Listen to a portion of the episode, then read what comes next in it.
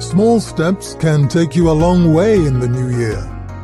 The new year is almost here, and for some that means resolution time, turn over a new leaf, open a new page, change direction, and stuff like that. Sometimes we want change so badly we rush into things, biting off more than we can chew, and end up feeling frustrated and disappointed. Maybe we should try smaller steps. I remember when I used to hike on weekends, going up steep hills was a killer. But a guy who had military training used to tell us to take short, quick steps instead of long ones. It worked. Walking up steep inclines never became a complete breeze, but it sure was easier.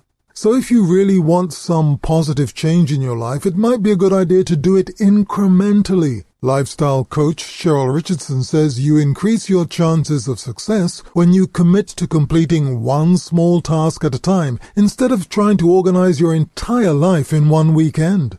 Each achievement builds momentum, leading to greater success. Hope you have a successful day.